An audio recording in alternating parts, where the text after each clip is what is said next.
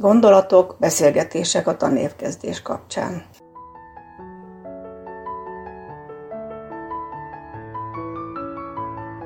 Sok szeretettel köszöntöm mai beszélgető társamat, aki néhány nappal ezelőtt azt mondta nekem, hogy lebeg a föld fölött.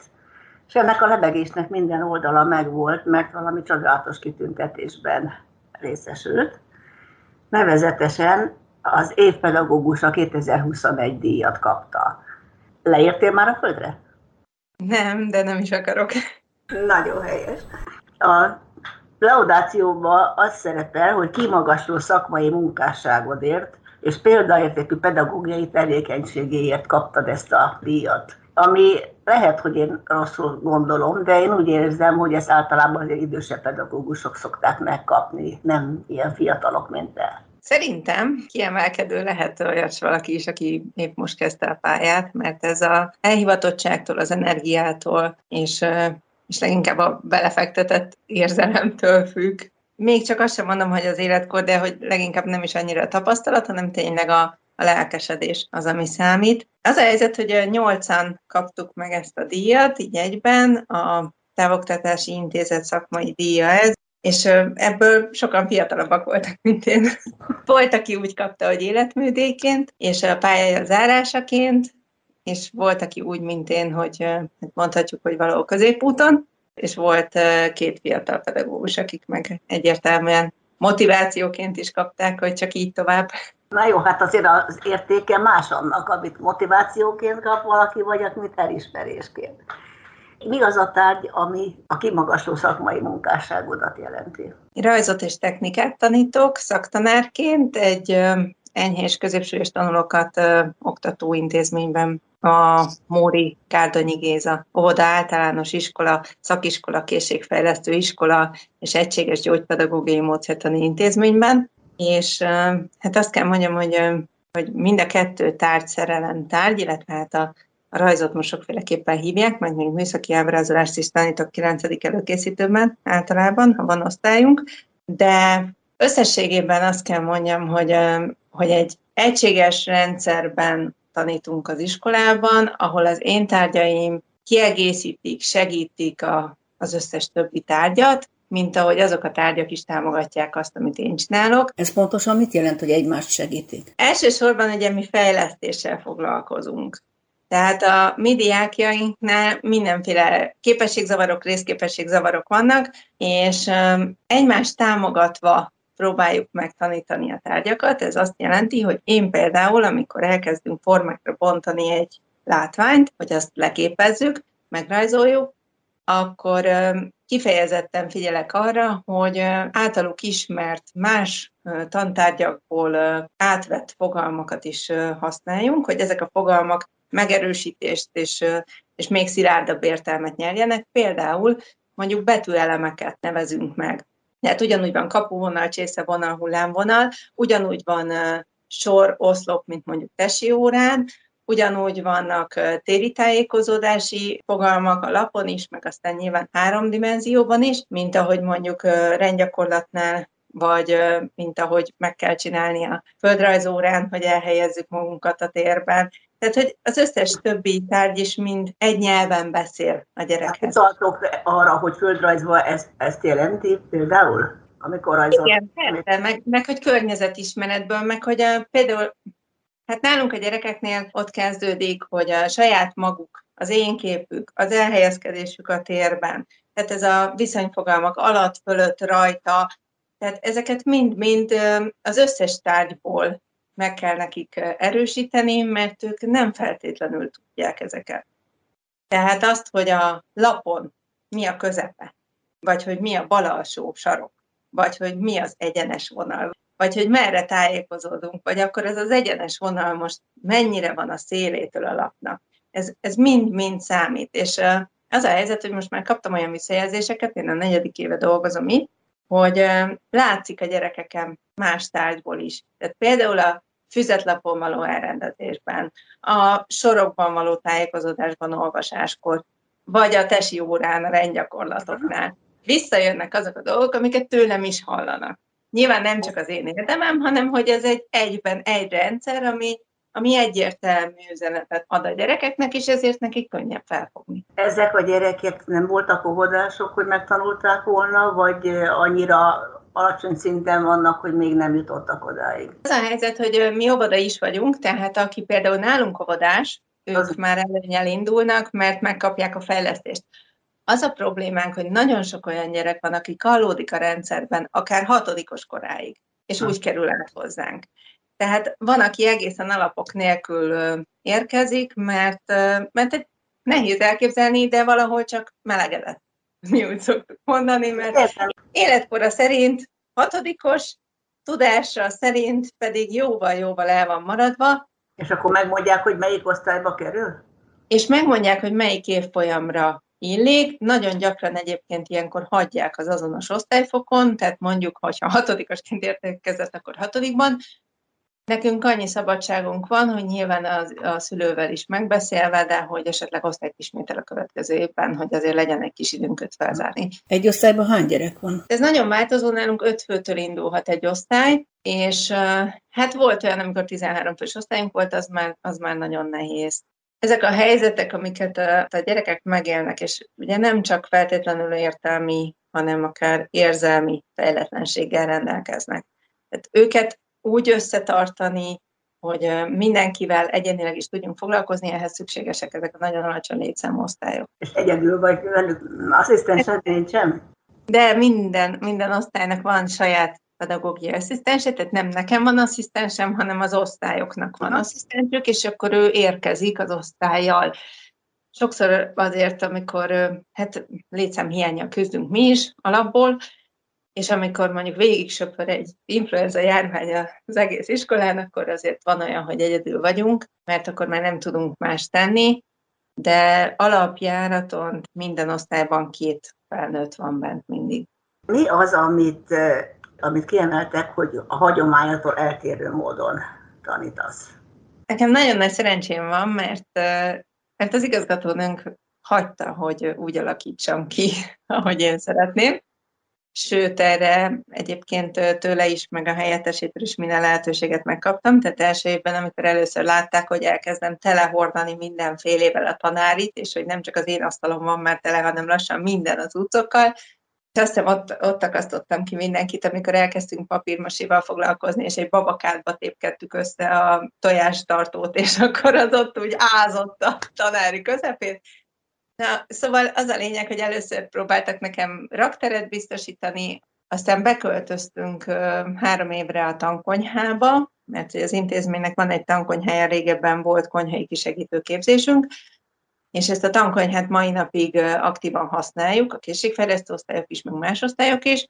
Sütünk, főzünk, a konyhakerti dolgainkat dolgozzuk föl, mert hogy van egy kis konyhakertünk is, meg a szakiskolásaink mezőgazdasági szakmákat tanulnak, és hát a lényeg a lényeg, hogy egy ilyen erős szimbiózisban a összes többi gyakorlati tárgyal, mi ott éltünk egy kicsit a tankonyhán, a konyhasziget félbevágta a, a termet, az egyébként se túl nagy termet, és akkor az egyik felébe folyt néha a rajzoktatás, a másik felébe meg sütött valaki palacsintát, és akkor bírjuk ki korgó gyomor nélkül, de most már az az ideális helyzet alakult ki, hogy megkaptam egy tanműhely nevű termet, aminek eleve ez volt a neve, mert eredetileg is technika teremnek készült, és az most már egy teljesen saját birodalmam, rengeteg tárolóhelyjel, ami a sok alapanyaghoz szükséges, meg hát agyagégető kemencével, meg olyan műhelyasztalal, ami bírja a kalapálást, meg azt, hogyha rárögzítünk valamit, Úgyhogy igyekeznek tényleg minden, minden tárgyi és egyéb feltételt biztosítani, és hát nagyon örülnek annak, ami, ami zajlik, úgyhogy tényleg támogatók. És akkor igazából az egésznek a lényege az az, hogy, hogy azt, ami a rajznak amúgy is az alapja, hogy a lényeget lássuk, hogy a kompozíciót lássuk, hogy a formákat lássuk, azt próbálom nekik megtanítani. Nehezebb helyzetből indulunk, mert nagyon gyakran nekik nincsenek képek a fejükben. Tehát például, hogyha azt mondom, hogy létre, akkor neki nem egyértelmű, hogy ez két függőleges vonal, és közte viszintes apró vonalak. Mert ő nem tudja elképzelni a létrát. Azért, mert nem látott, vagy nem tudja összekötni? a rajzal. Nem, általában nem tudja összekötni, vagy pedig nem tudja megfogalmazni. Tehát a fejében megvan, csak kimondani nem tudja nagyon egyszerűen fogalmazva. Az is, illetve van olyan, akinek a szemkész koordinációja sem megfelelő, van, aki esetleg akár látássérülés miatt, vagy finommotorikai sérülés miatt nem is tudja megvalósítani azt, amit ő elképzel. Éppen ezért a legfontosabb az nem is az, hogy én létrát tanítsam meg őket megrajzolni, hanem az, hogy bármi, amit lát, azt nagyon egyszerű dolgokra le tudja bontani a képet, és azt utána ő fel tudja dolgozni, és meg tudja csinálni. Én nem azt akarom, hogy megtanítsuk neki, hogy így kell bökrét rajzolni, vagy így kell valami más, vagy a nyuszit így rajzoljuk. Hanem itt egy kép, és akkor most nézzük meg, hogy milyen formákat tudunk belőle leegyszerűsíteni, honnan tudunk elindulni, hogy helyezzük el a lapon, és akkor hogy lesz belőle később kép. Nagyon jó élményem volt, van egy tanítványom, aki középsős értelmi fogyatékos, és, és hát egy olyan szerencsétlen, véletlen adminisztrációs helyzet állt elő, hogy engem két osztályba osztottak be.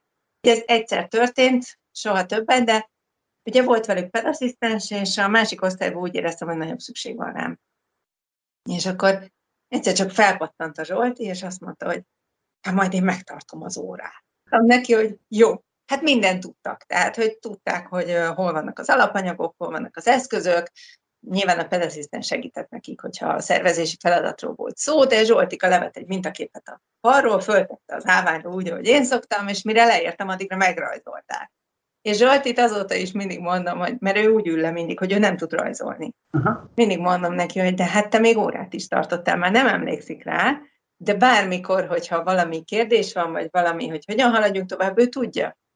És ő vele úgy kezdtük, hogy amikor először eszköz került a kezébe, és, és almákat kellett csendélet alapján festeni, akkor neki nem, nem csöpögött, hanem csurgott lefele a víz a padjáról. Úgyhogy nézett is sem szépen, de aztán nagyon szépen kialakultunk. Zsolt is, én is, meg a módszer is. Azt is tudom rólatok, hogy rajzpályázatokon is részt vesztek. Igen, ez azért fontos, mert a mi diákjaink, ők még itt a városban is sokszor, mondjuk a buszmegállóban, csak a gárdonyis diákok. És akkor mindig benne van egy kis felhang ebbe a szóba. És, és azt gondolom, hogy az, hogy mi megdicsérjük őket, meg megsimogatjuk a kis buksiukat, hogy ügyesek vagytok, az elhangozhat akárhányszor, de egy idő után nincsen olyan súlya.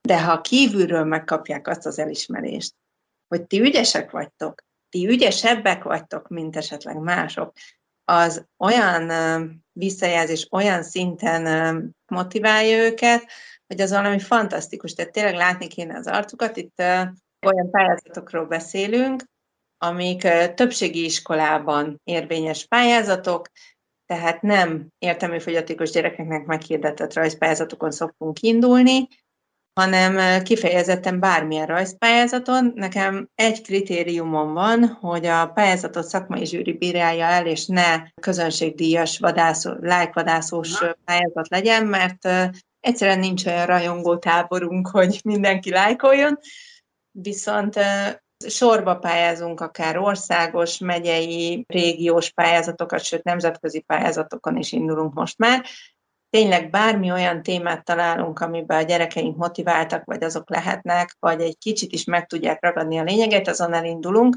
és nem azért, hogy dicsőséget hajhászunk az iskolának, hanem tényleg azért, mert ezek a gyerekek egyénileg, ha kapnak egy oklevelet, mellé egy csokit, vagy egy apró tárgyi ajándékot, akkor a fellegekben járnak. És uh, itt Mórom minden évben nagyon nagy uh, szó a bornap, itt minden arra készül, borvidékről van szó, úgyhogy ez egy ilyen nagyon fontos központi rendezvény a városnak, és két évente kerül sor az általános iskolák rajzkiállítására a bornapon, amit egyébként a helyi vállalkozók, termelők általában utalványos ajándékokkal támogatnak. Most, amióta én itt vagyok, kettő ilyen kiállításon tudtunk eddig részt venni, úgyhogy én szerveztem le a mi részünket, és mind a kétszer elhoztuk a kiállítás fődíját, illetve Hát ahhoz képest, hogy mi tized annyian vagyunk, mint a többségi iskolába idejáró gyerekek, ők ugyanannyi díjat nyertek, mint mi, tehát azt jelenti, hogy nálunk sokkal eredményesebbek voltak a tanulók. Azért ez hatalmas siker. tényleg fontos, hogy pozitív megerősítést kapjanak a, a társadalomtól, hogy ők is értékes emberek, és hogyha ezt a rajzon meg a technikán keresztül tudom nekik megadni, akkor így fogjuk. És akkor, akkor mindenféle díjat korottól függetlenül megérdemelsz, és azt kár, hogy a rádió keresztül nem látszik az a ragyogás, ami az arcodon van, ahogy mesélsz. De én szeretném egy másik oldaladat is bemutatni, mert korábban te mesekönyveket is írtál is, rajzoltál is. Az első szakmám az a könyvműves, a képzési parancsati szakközépiskolában szereztem, és azt gondolom, hogy az az örökség, vagy az a, az a szellemiség, amit ott kaptam, az, az mindig elkísér, és az egy olyan oltás volt, ami, ami örökké tart, és nem kell ismétlés sem. És hát ott a, egyrésztről a könyvszak, tehát eleve a, a szaktanáraim Sajnos mindkét olyan szaktanárom, aki nem nagyon nagy hatással volt, már nincsen közöttünk, Sopronyi Gyula és Koncsánszki Íri. Ők egyik őjük sem kinevezett pedagógus volt már, mint hogy nem volt diplomájuk pedagógiából, de egyik őjük könyvműves volt, másik őjük restaurátor, és, és fantasztikus dolgokat tanítottak nekünk. És amikor én kikerültem onnan, akkor akkor én a tanítóképzőre mentem, mert nem gondoltam magamat elég tehetségesnek ahhoz, hogy a művészeti pályán induljak egyenesen tovább, hanem úgy gondoltam, hogy, hogy a pedagógiát folytatom, ebben a családunknak elég nagy hagyománya van, és azért a rajzot én nyilván nem engedtem el, és az életem része volt, és amikor a főiskolán firkálgattam a szemináriumon, és vöröslő fejjel odajött az egyik tanár, hogy de mit csinálsz a helyet, hogy jegyzetelnél, akkor megmutattam neki a jegyzetet, amin minden szerepet, és mellette a rajzocskáimat, és akkor először ez egy kis vakond volt, aki mindenfélét csinált, ilyen nagyon egyszerű dolgokat, virágültetés, ilyesmi. És akkor azt mondta, hogy hát ez nagyon jó. És uh, szerencsére a vörös fejét egy pillanat alatt az érdeklődés váltotta föl, és azt mondta, hogy hát tulajdonképpen ők tudnának most támogatást nyújtani egy mesekönyvnek egy alapítványon keresztül, ahol egyetlen egy fontos dolog lenne, ez a lépésről lépésről szakmai egyesület volt, hogy csupa nagybetűvel íródjon a mesekönyv, mert ők úgy tanítják az olvasást első osztályban, hogy nagybetűkkel indulnak, és hogy nincsen nekik mesekönyv hozzá. És akkor kifejezetten erre az igényre igazítva, úgy készült el két kötetben az Alfonz meséi 2004-ben, még a első diplomám előtt kiadták, hogy először csak egy sor van egy oldalon egy kép alatt, aztán már több, és aztán már akár 5-6 sor, folyamatosan, ahogy, ahogy egyre remélhetőleg rutinosabban olvas a kisdiák, és akkor megvan az az élmény, hogy elolvasott egy mesét, vagy kiolvasott egy könyvet, és hogy sikerélménye legyen az olvasásban. Hát nyilván ezek a rajzok, ezek többet mondanak, mint amit ezek a rövid szövegek mellette. Elsősorban nekem a fejemben a rajzok mesélnek, de nem volt nehéz mellé írni a történetet is, és sokkal később egyébként a Kaposvári Egyetemen a rajztanárképzésnek a főiskolai szakán diplomamunkaként készítettem el az Aba és Pihe című mesekönyvet, ami már 2008-ban kész volt, de csak 2013-ra jelent meg, és ez már egy, egy más stílusú, egy nagyobb lélegzetvételű dolog, és leginkább azokat az élményeimet dolgozza föl, hogy én kiköltöztem a fővárosból egy kis faluba, és ott kezdtem meg a pályámat, és egy teljesen más kultúrát, közeget, világot találtam ott, és, és azt dolgozom föl benne, és két medvének a barátságáról szól. Nem szülő-gyerek kapcsolat, bár egy picit az is benne van, mert az egyik ők idősebb, a másik egy, egy bocs, akivel találkozik, de, de mind a ketten tanulnak egymástól és úgy alakul ki. Ez csoda szép. De és festesz is azért közben? Tehát a tanítás mellett jut időt festésre? Igen, az a, az a nagyon nagy szerencse a rajz és a technika tárgyakból, hogy egyik sem olyan tárgy, amit első órába raknának be. Ez nekem több szempontból is jó. Az egyik az, hogy a saját gyerekeimet nem kell annyira nógatnom reggelente, hogy már én is fél nyolcra beérjek egy iskolába, hanem elég, hogyha én én kicsit később esek be az ajtón. Másrésztről pedig van olyan, hogy akár még később kell fizikailag jelen lennem a teremben, és akkor tudok egy-két órát lopni magamnak, és, és egy kis én időt csinálni. Nyilván akkor, hogyha felkészültem az óráimra utána, tehát ez azért egy ilyen időcsúsztatást jelent, csak két kisgyerek mellett én így tudok egy kicsit kiszakadni és, és elkalandozni a saját világomba. Én nem is tudom, hogy fogalmazzam meg. Annyira kiegyensúlyozottnak, elégedetnek, boldognak látszol, hogy ehhez nincs mit hozzátenni, legfeljebb azt kívánni, hogy minden így maradjon, és, és még egyszer gratulálok Dodal Káros Adoltának, az 2021-es év pedagógusának. Kédéli volt a beszélgetőtárs.